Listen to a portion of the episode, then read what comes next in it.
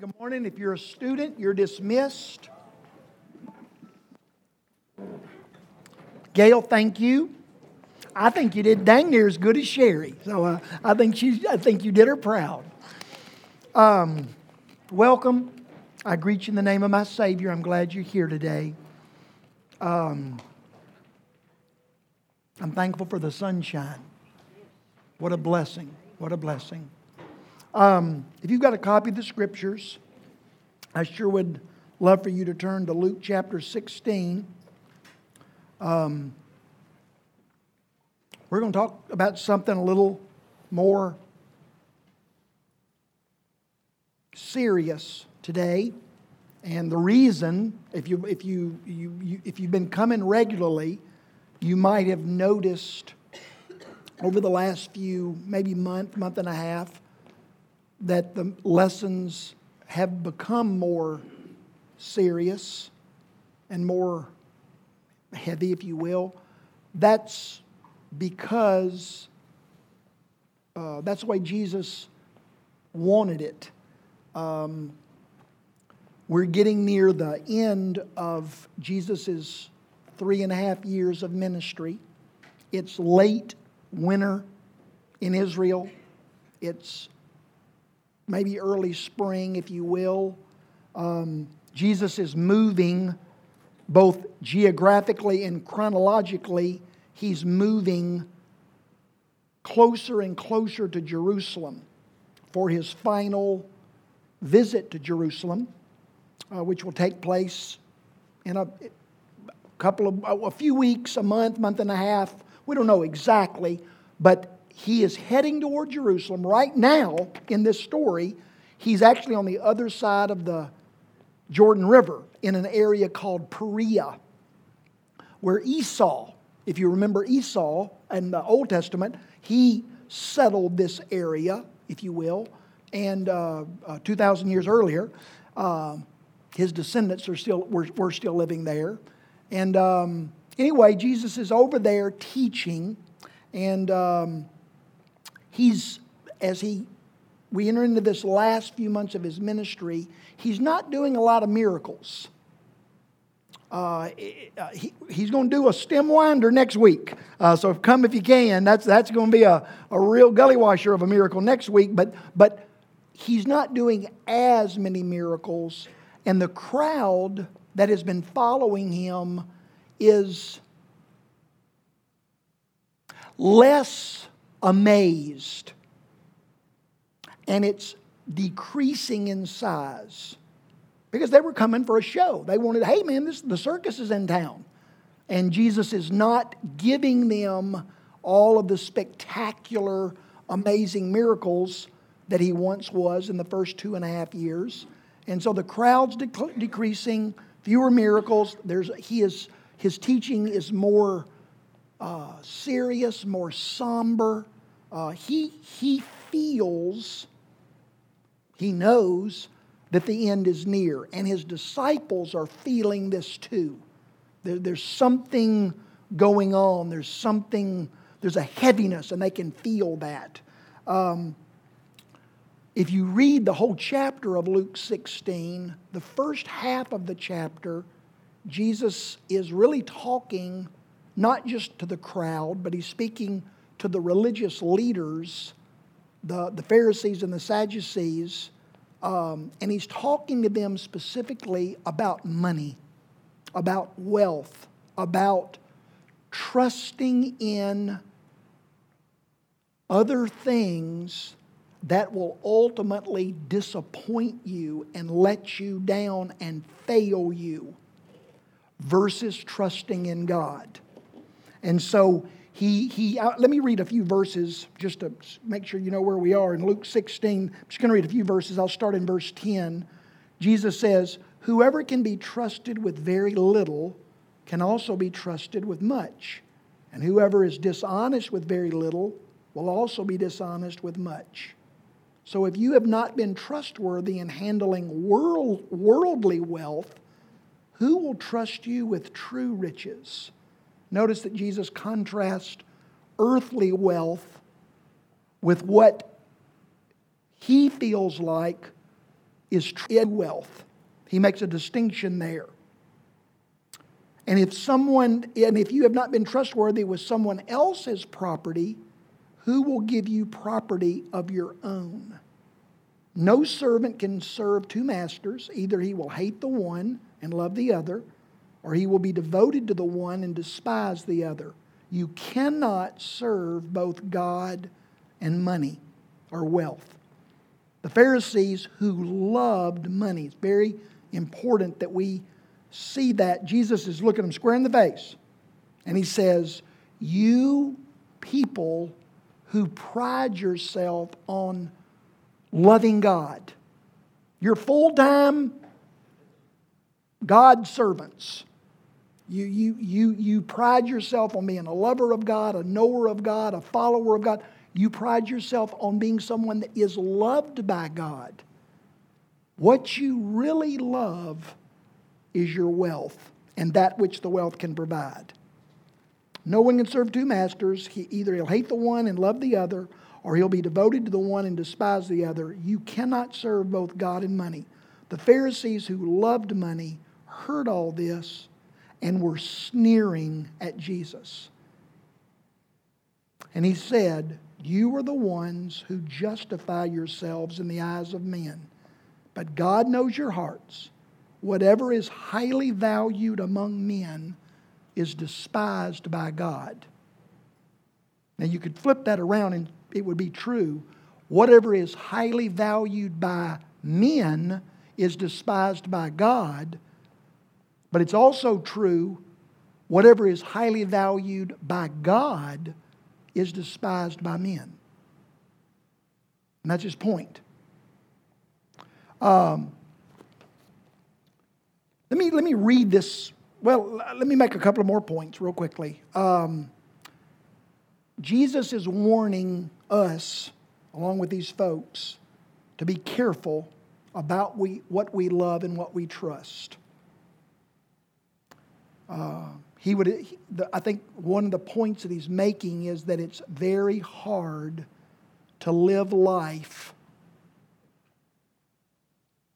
really aware of what we are trusting in at any given moment. What am I today? Not in my life, but today. What am I trusting in to make life work? To protect me, to keep me safe, to make my life happy and fulfilled? Am I trusting in my marriage? Am I trusting in my family? Am I trusting in my job? Am I trusting in my friends? Am I trusting in my own moral high road living? That I'm a person of a character and integrity? What, what am I trusting in? I think that's what Jesus, to make life work, to make me feel safe and secure. I think that's what Jesus is asking us today. And then I find it very significant that Jesus transitions from this warning about what we trust in, he transitions into this story, this parable, if you will, that we're about to read uh, about these two men a very, very, very, very rich man and a very, very, very poor man. And I just want to let you know on the front end, this is most scholars, most scholars would agree with me with, in this statement. This is the most moving, the most troubling, the most sobering, and the most disturbing story that Jesus ever tells. This is a real difficult story to read, to listen to, to think about. Um, I would just beg you, as you're sitting here today with, my, with me, um, many of you have been taught, you've read stuff and been taught that this is just a parable. It is a parable. Please don't misunderstand. I'm not denying that. But I just want to appeal to you that because it's a parable, that doesn't mean that what Jesus is talking about isn't real and true and factual. Um, think about any of Jesus' parables. You know the parable Jesus taught, don't you? Remember the one about the Martians that flew down from in a spaceship and landed in Jerusalem? You remember that parable? Or, I'm sorry, you remember the parable Jesus told about the Loch Ness monster jumping up out of the lake uh, over in Scotland and going over to London and eating the queen? You remember that parable Jesus taught? No, no. The parables that Jesus taught were about farmers sowing seed and fishermen finding pearls, and women putting oil in their lamps at night. And um, I wrote down a bunch of them. Um, oh, oh, um, uh, uh, uh, uh, taking a trip, a journey from Jerusalem to Jericho. Imaginary cities that they had never heard of, right? No, no, no. Jesus' parables were made up stories. But they were always, always, always about real life things. Jesus didn't make up imaginary, uh, like that woman in England that makes, writes all those stories that you're so envious of, how popular they are. Harry Potter, you know, she, Jesus isn't telling Harry, Harry I've never read any of them, but Harry Potter stories. That's not what Jesus is, or the X Men. Jesus isn't telling X Men stories. He's, he's telling stories about things that everybody in his audience could had either done or had watched being done. That's very important that we get that, that we see that. They're based on the product, dads and their two sons taking a trip on a dangerous road from Jerusalem to Jericho, um, weddings and brides and grooms, etc. These are real life things. And so when Jesus tells a parable about what goes on after death, why would we all of a sudden, out of the, what did I tell you, was there 34? I forgot how many parables Jesus told in, in total. But Every one of them's about real life stuff. And then all of a sudden we get to this. Parable. Oh, that's imaginary. That's imaginary. Why, why, where, why would you say that? Why would you think that? Where would you get that from? This is real. This is true. There, I'm not saying, I beg you to say it's not a parable, because it is. But just, I beg you to interpret it the way, or at least approach it the way we do every other parable that Jesus taught. This parable is very unique in that it's the only passage in the entire Bible, only one, where we get a glimpse of the thoughts, the feelings, and the words of someone that dies and goes into eternity without God. Now, the Bible talks about that place Sheol, hell, uh, Gehenna, Hades. The Bible talks about that place and describes that place, but this is the only passage in the Bible where we actually get a glimpse of a person being there. And I would just finally, before I read it, I would beg you with all of my heart. Uh, for some of y'all, y'all, you know, you wouldn't consider me your pastor, and I, I understand that. But some of you would. Some of you would consider me your pastor. And I would consider myself your pastor. As your pastor, I beg you, I beg you, as we read this story, to consider who's talking. This isn't Moses. This isn't uh, Joshua. This isn't Samuel. This isn't David. This isn't uh, Solomon. This isn't Isaiah or Jeremiah or Ezekiel. This isn't Hosea or, or, or Micah or Malachi. I'm not in, I'm not in any way uh, uh, implying that, though, that that's not the literal Word of God. Every one of those men that wrote those things, that is the Word of God. I'm not, that's not my point. But this isn't, this isn't the words of any of those Old Testament writers. This isn't the word of Matthew. This isn't the word of Paul or Timothy or Titus. Uh, this, these are the words of Jesus. This is Jesus' words. This is Jesus' story. Jesus is talking. Please, I in talking to me. So, uh, just, just please, I beg you, I beg you to consider who is telling this story and to ask yourself Am I going to let my beliefs and feelings and opinions interpret and define the words of Jesus? Or am I going to let the words of Jesus interpret and define my thoughts and feelings and beliefs? You have to make that decision, but somebody's driving that train. Okay, what you believe and what I believe, somebody's driving that train. And either the train is what is true,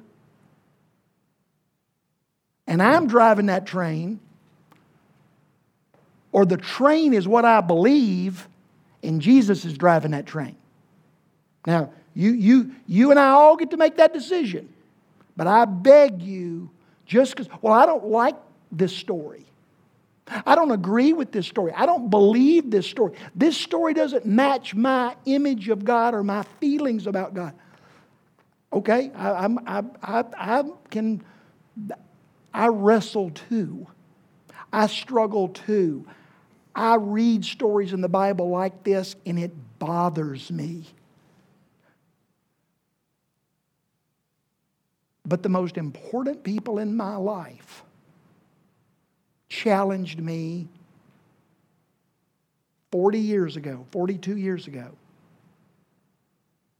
Either, Larry, you're going to let the Bible drive your beliefs, or you're going to let your beliefs and thoughts and opinions and feelings drive what you believe about the Bible. Somebody gets to be at the steering wheel. And so you get to decide that. But I would beg you to consider who's talking here. Okay, let me read this real quickly. Luke chapter 16, I'm going to start in verse 19.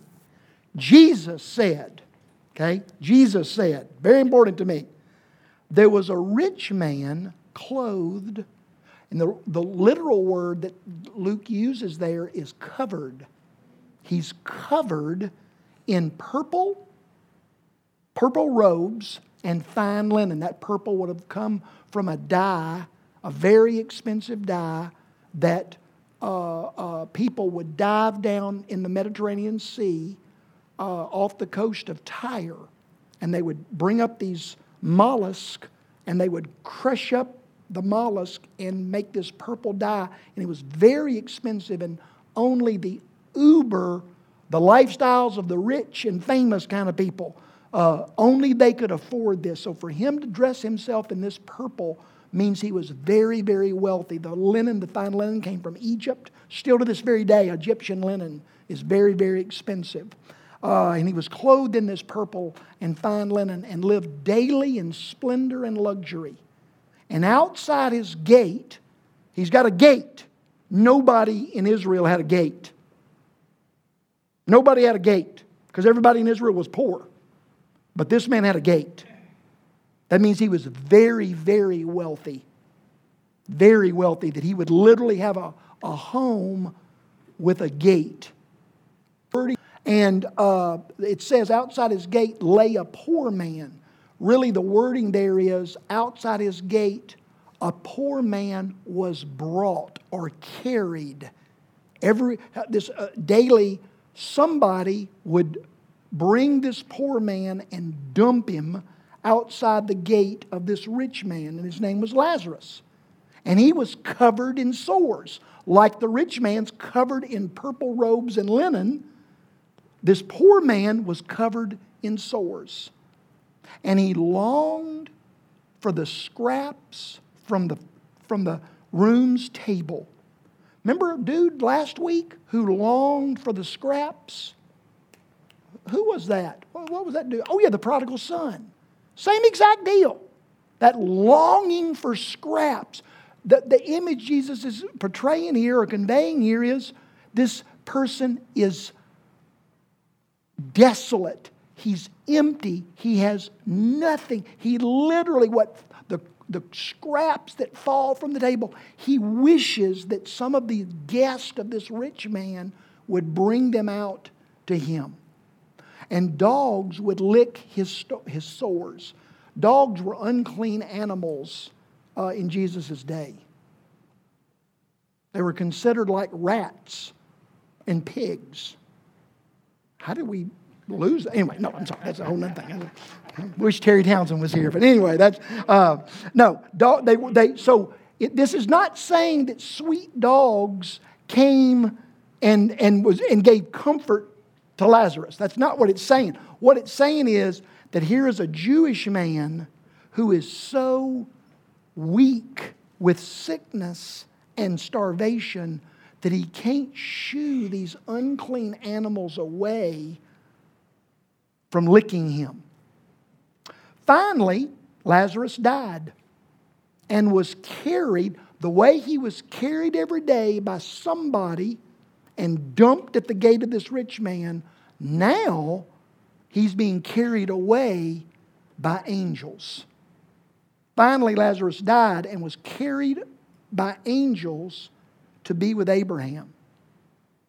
And the rich man died too, and he was buried. There's a subtle message there that the rich man had a big funeral. Lazarus was so alone and so poor that he didn't even have a funeral. Uh, in tor- I'm sorry, uh, the rich man died and was buried, and his soul went to Hades. In torment, he saw Abraham far away with Lazarus at his side.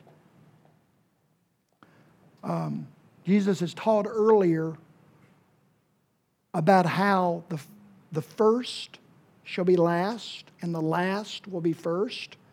And be careful when you walk into a party sit at the back, at the end of the table. Don't sit at the front of the table. Uh, and if you sit at the end of the table, if you accept that lowly place, there'll be a day when God will put you at the head of the table.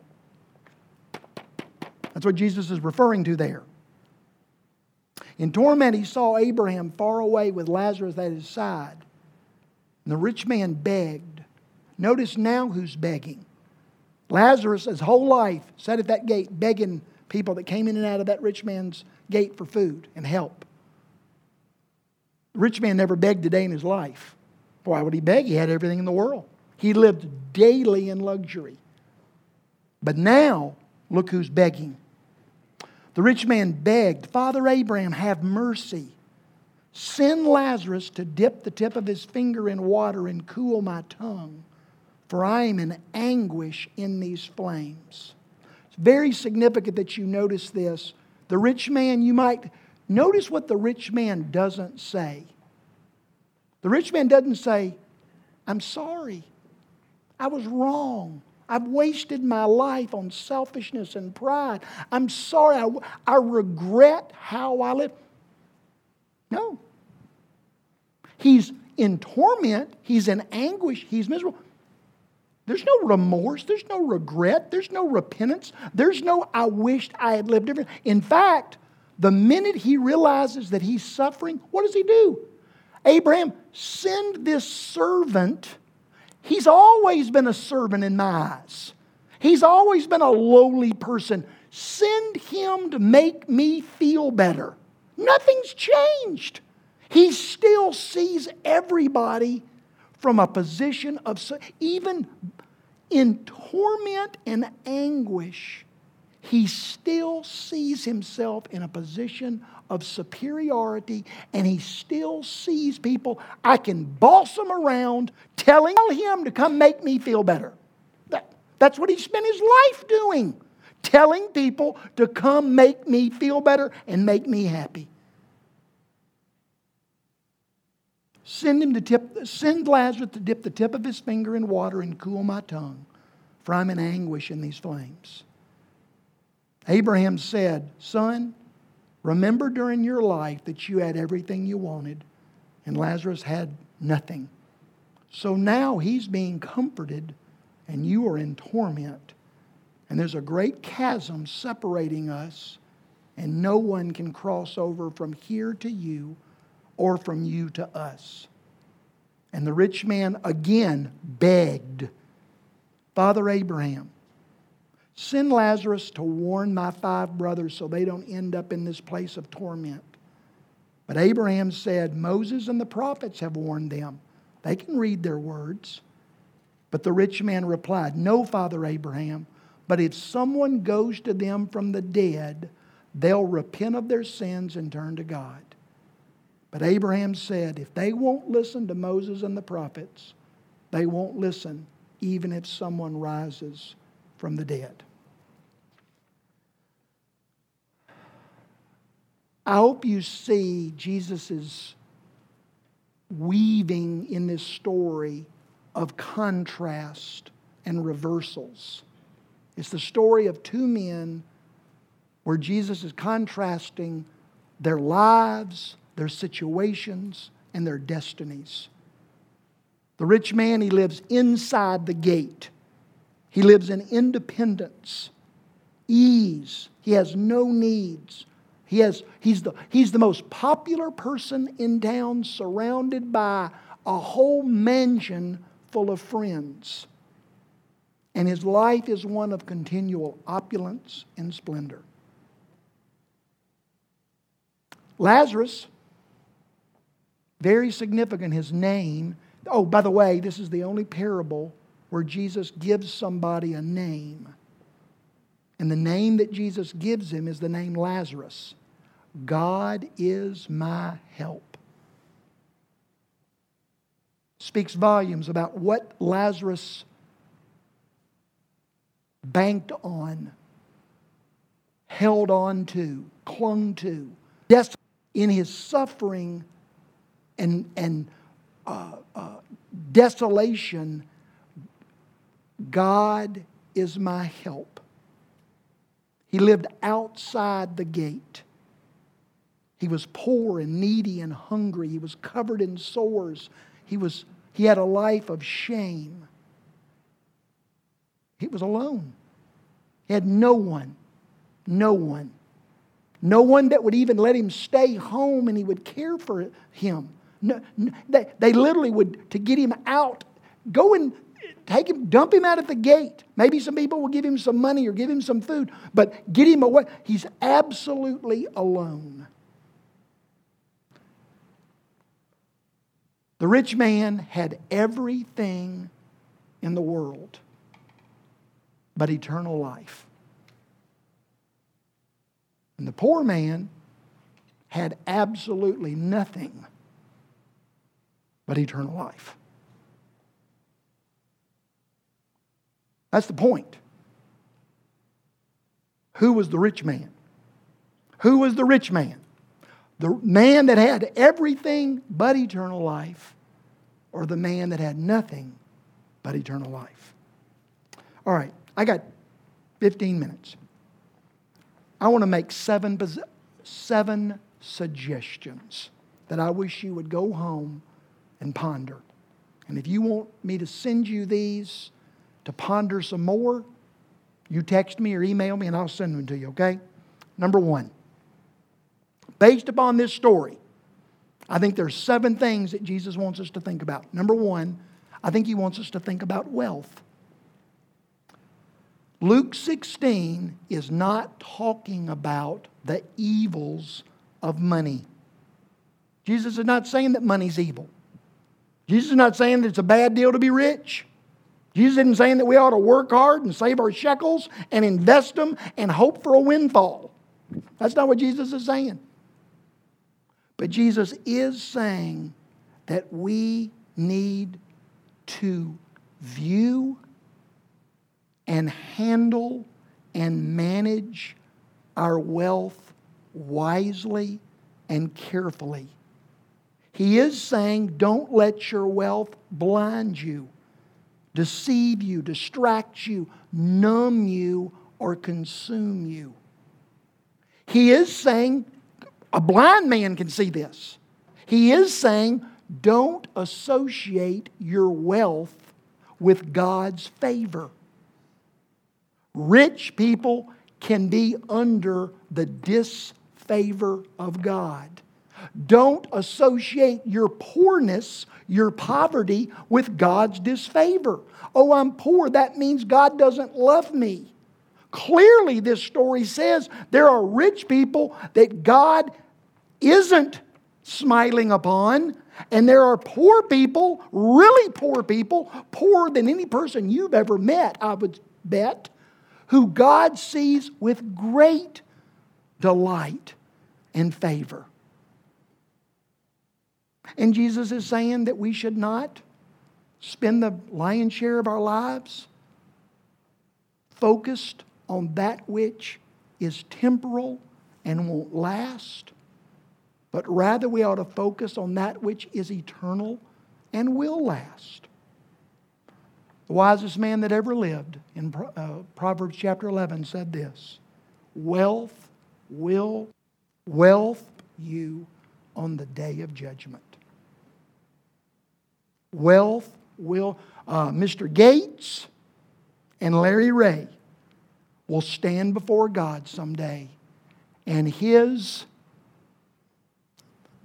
bunches and bunches of, of money and my not bunches and bunches of money, that will have nothing to do with how we relate to God or how God relates to us. Number two, I think that Jesus wants us to read this story. And if we have lives that would be described as painful, sorrowful, needful, lives that would be lives of, that are hurt, hurting lives. I think Jesus wants to encourage us. I think, I think that this is a word. You got to understand, 99% of the people that Jesus were talking to were more poor in that day than any poor person you and I have probably ever met. These were people that lived every day for that day. They had no reserve. And he, he wants in this story, we see the bad. But you have to understand that the majority of the people Jesus was talking to, these were poor people. They identified with Lazarus. Not, see, we're, every one of us in this room, when I read that story, everyone in this room identified with the rich man. Am I handling my money right? Am I using my money the way I'm supposed to? Uh, am I, am I being selfish with my money? That, every one of us, me too. Everybody, oh, well, I say everybody, almost everybody that Jesus was talking to, they identified with Lazarus. And Jesus wanted to give them a word of encouragement. He wanted them to see that there'll be a day when God changes things and makes things different. I find, guys, I'm sorry. You'll have to go home and ponder this. I've been pondering it all week. I find it remarkable that Jesus in no way apologizes for or defends his father's willingness to let his children suffer. There's no explanation for this. All Jesus says is that there's a guy that is so poor and so sick and so in pain that he can't shoo away dogs that are licking his wounds. He has, he's starving. You would think Jesus would say, Well, let me explain to you why. There's a grander purpose for this. All things work together for good. God's in control and He's using this for other purposes. Maybe He is. I'm not denying that. I'm not saying that's wrong, but my point is, Jesus doesn't utter a word of like, you know, sorry guys, I, I, I, know, I know my dad's letting you suffer and be in need and be in want. I'm sorry. No, no, there's no apology, there's no explanation, there's no defense that God lets many of his favorites suffer horribly. But what Jesus does say is that for those that God allows or causes, whatever floats your boat, to suffer in great need, there'll be a day. For those of you that have lived in utter misery in your marriage, there'll be a day. For those of you that have literally never had two pennies to put together in your pocket, there'll be a day. For those of you that have been chronically and continually in pain and in sickness most of your life, you never wake up feeling good. Jesus is saying, there'll be a day. God has something in store where they'll. Lazarus doesn't say this. But it seems like he looked at Abraham and said, You know, it was worth it. You don't hear him complain. You don't say, You know, I'd like to go to the complaint desk. I'm not sure I like how my deal, I don't like the hand that I was dealt. No, no. You get the idea that Lazarus is now in heaven with Abraham in the presence of God, and it's okay. It makes sense. I, I love him and I'm glad to be with him. The lonely will have friends. The sick and hurting will be healed. Outsiders will be included. The poor and the needy will have immeasurable abundance. Those that have never been given any mercy will be given great grace. The shamed will experience honor. The rejected will be accepted. The joyless will rejoice and those that would describe their lives primarily by the word death. There'll be a day when they will describe their lives exclusively by the word life. Number three, death. I think, how can you read this and not think Jesus wants us to think about death and dying? We are all born into different situations. Right? Every one of us born into different situations. Good situations, bad situations, okay situations, uh, all kind of situations. We all die in the same situation. Death is universal, and death is that which, it's the great equalizer. It's the great um, uh, uh, it's that which makes things level, it's the leveler. We all enter into death the same way. I also would tell you that death, according to this story, death is the great awakener. We don't go into death with our eyes closed. We go into death, and for the first time, we can see we can see what is truly real. This idea of soul sleep, no.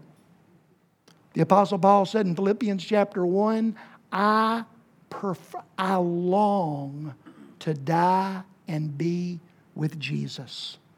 2 Corinthians chapter 5, Paul said to be absent from the body is to be present with the Lord. Jesus told the thief on the cross, Today you will be with me. And in this story, the rich man dies and he is in Hades.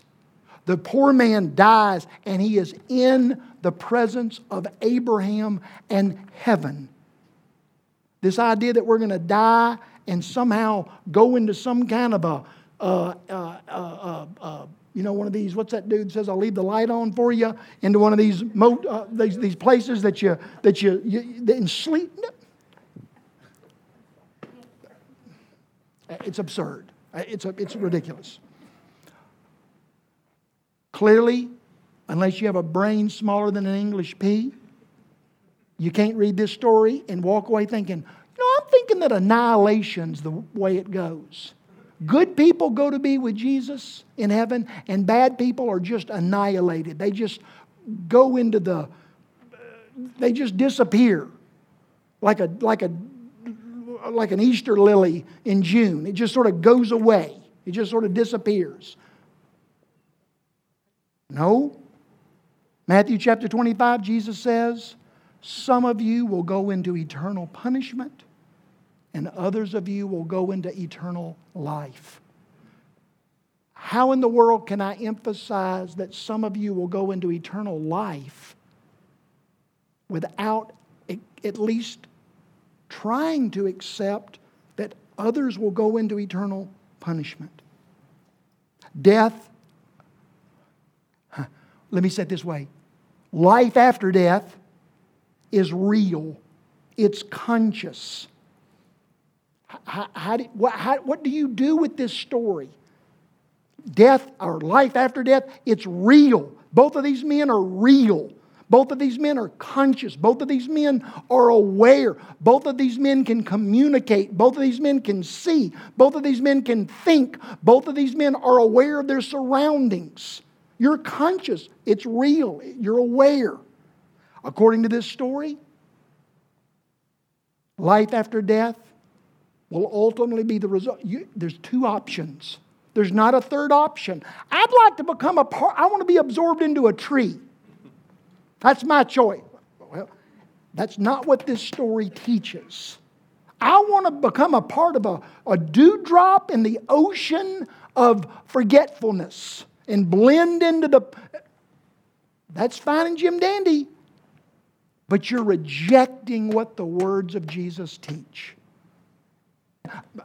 My wife, what the words of Jesus teach. There's no second. My wife and I have a loving, continual, ongoing uh, disagreement. And uh, I love her. She's not so pretty. She's just so pretty. And, I, and she's brilliant. And she's brilliant. Except she's as, she's as wrong as she can be. I hope she's right. And if I tore this story out of the Bible, I think she would be right. And that is that when you die, you get a second chance.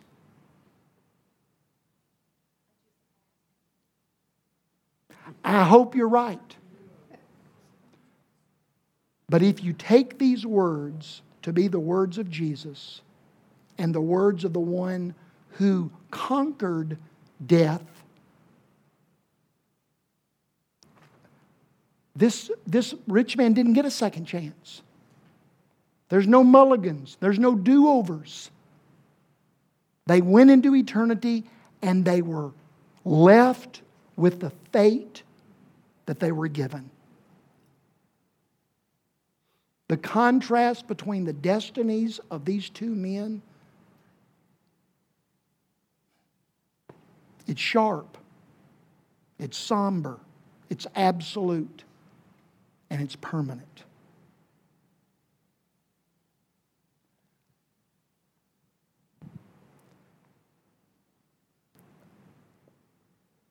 That poor man spent his life looking to God as his help. He had a relationship with God in life. And that he kept that relationship with God in death. The rich man did not have a relationship with God in life. He didn't need it. Why would he need God? This is a this is a, a wealthy man. Man, he was an A player. He was the member of everything. He had everything. He had accomplished everything. He needed nobody and needed nothing, including God.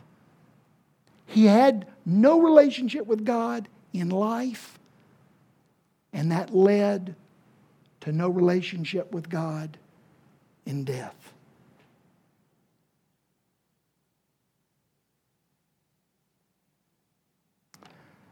Quickly, number four, faith.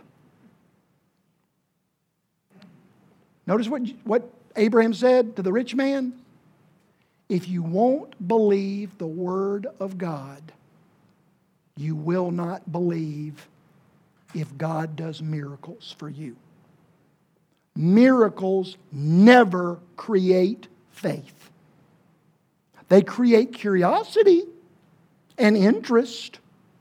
But hey, let's all go. We're going to have us a big miracle doing dead, raising sick, healing, poor, turning into rich uh, uh, crusade. And we're going to rent us a big building and we're going to get everybody down here and we're going to have people hooping and hollering and miracles happening left and right. And ooh, what's that going to do to y'all's faith? I can tell you what it's going to do to your faith nothing. Oh, you'll, you'll, it'll affect your excitement. It'll ex- affect your joy. It'll, or your happiness. A miracle working. I'm telling you, you will leave a miracle working rally the same way you came. Miracles do not produce faith. The Word of God produces faith. Faith comes by hearing, and hearing by the Word of God. Ask the Egyptians who witnessed the 10 plagues. Ask Judas who watched every miracle Jesus ever did. Ask the Israelites who woke up every morning and breakfast was outside waiting on them. And every afternoon, quail literally were knocking on the door. I'm here to be eaten. I'm thirsty. Water shooting out of rocks. There were f- clouds and fire pillars. There were miracles everywhere. Ooh, those Israelites, they had strong faith. Don't you and I want to have faith like the Israelites? They never know. Miracles don't produce faith. Number five. You remember the verses I read a little while ago about the rich man and all the evil things he did? He drank and cussed and gambled and hit his wife and spit on the sidewalk and busted in front of nuns in lines to get stuff. He was a wicked man. Ooh, he did wicked things. Is that what Jesus said about that? I don't know. He might have been the nicest dude in town. There's, no, there's nothing, there's no reference to him being bad. Remember all the good things Lazarus did? Helped old women across the street, read books down at, the, uh, down at St. Jude. Uh, no, we don't have a record of Lazarus doing one good thing. We don't have a record of the rich man doing one bad thing. You know why? Good deeds don't get you into heaven, and bad deeds don't keep you out of heaven. There's only one thing that gets you into heaven. Are you in intimate relationship with Christ? Just, Gail, dead gummit, if I could have given you a script today, golly, Bill, I swear I didn't know what she was going to say, and she didn't know what I was going to say. What gets us into heaven? Do I have an intimate relationship with God? The question isn't, Larry, how many good do? The question is, Larry, what do you love? And what are you trusting in? How many bad deeds are going to keep me out of heaven? Well, I don't know, but I can tell you I've gone over the quota. So, what, key, what gets me into heaven and what keeps me out of heaven? It is determined by what I love and what I trust in. And Jesus is warning us precious, precious children. Be careful what you cling to. Be careful what you trust in. Be careful what you depend on. Be careful what you look to. Your eternal destiny is determined by it. The Pharisees and the Sadducees, they loved their money and they trusted in their money and they scoffed at Jesus. And that's what determined their destiny.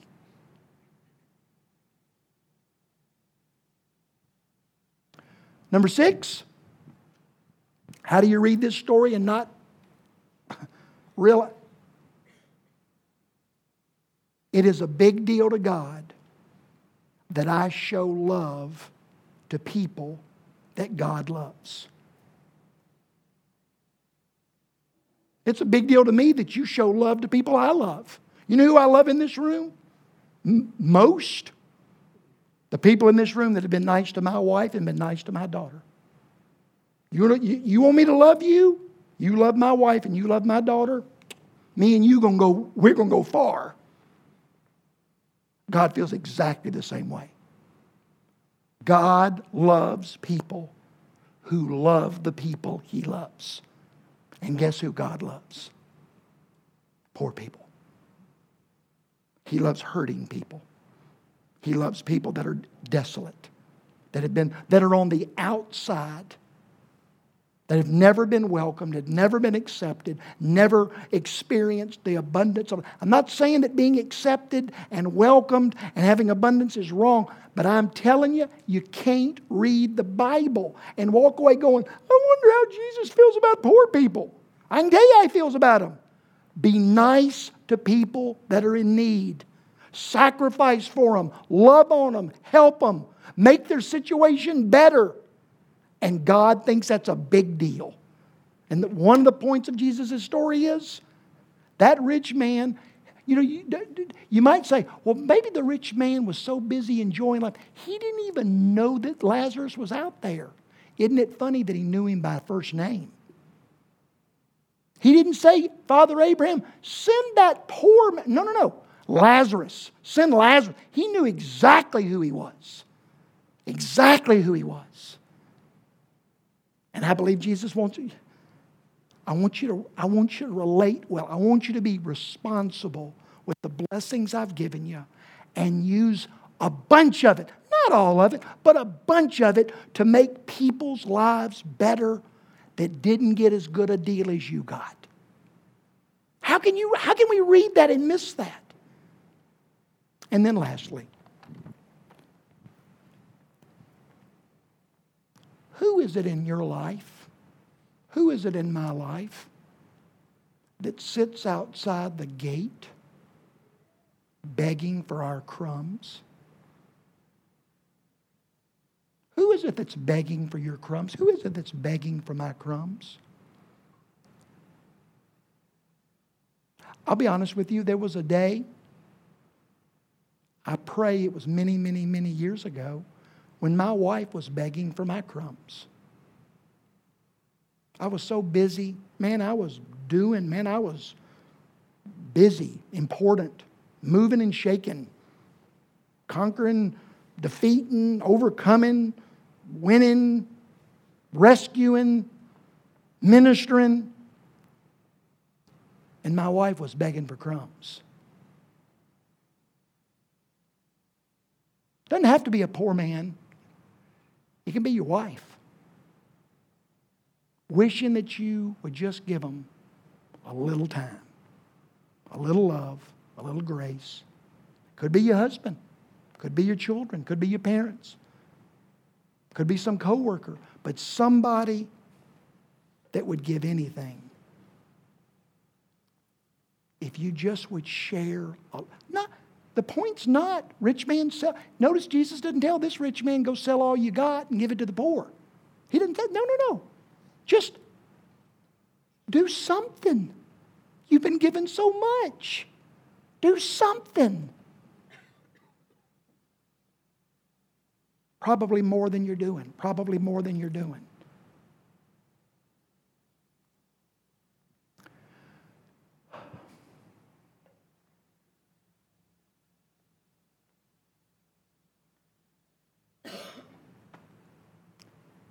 It's a mighty story. Coming out of the lips of the one who became poor so that you and I could become rich,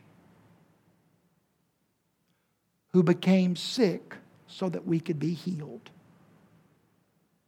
who willingly left heaven so that we could get into heaven, who left the golden child of the universe to become the reject of mankind. He put his money where his mouth is. You know, these politicians say, oh, we ought to be green while they're stepping into their limousines. We ought to help the poor while they're making millions. We need education while their kids go to private schools. It is a joke.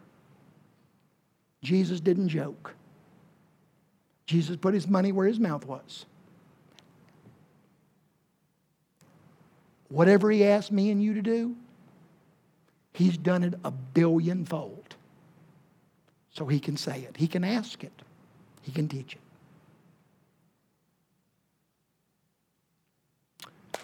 Um, Kim and Jerry, come help me. You've been at the beach. You need some exercise. And y'all look so pretty, all tan.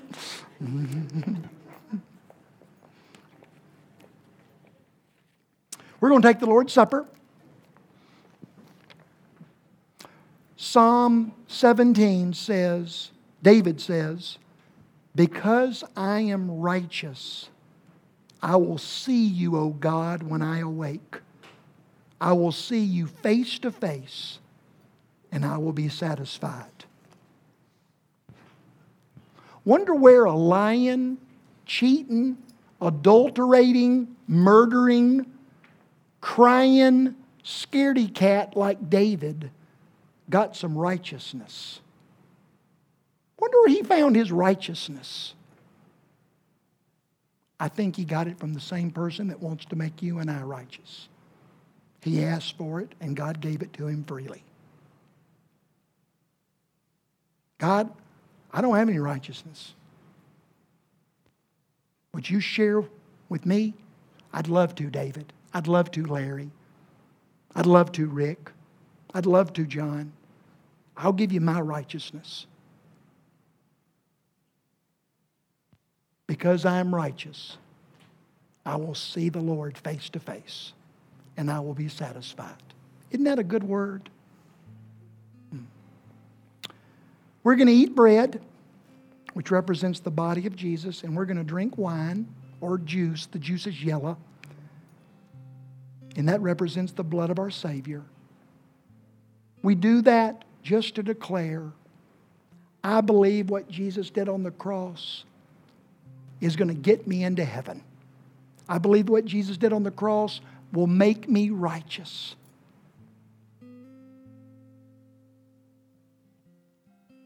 I'm thankful. I'm thankful.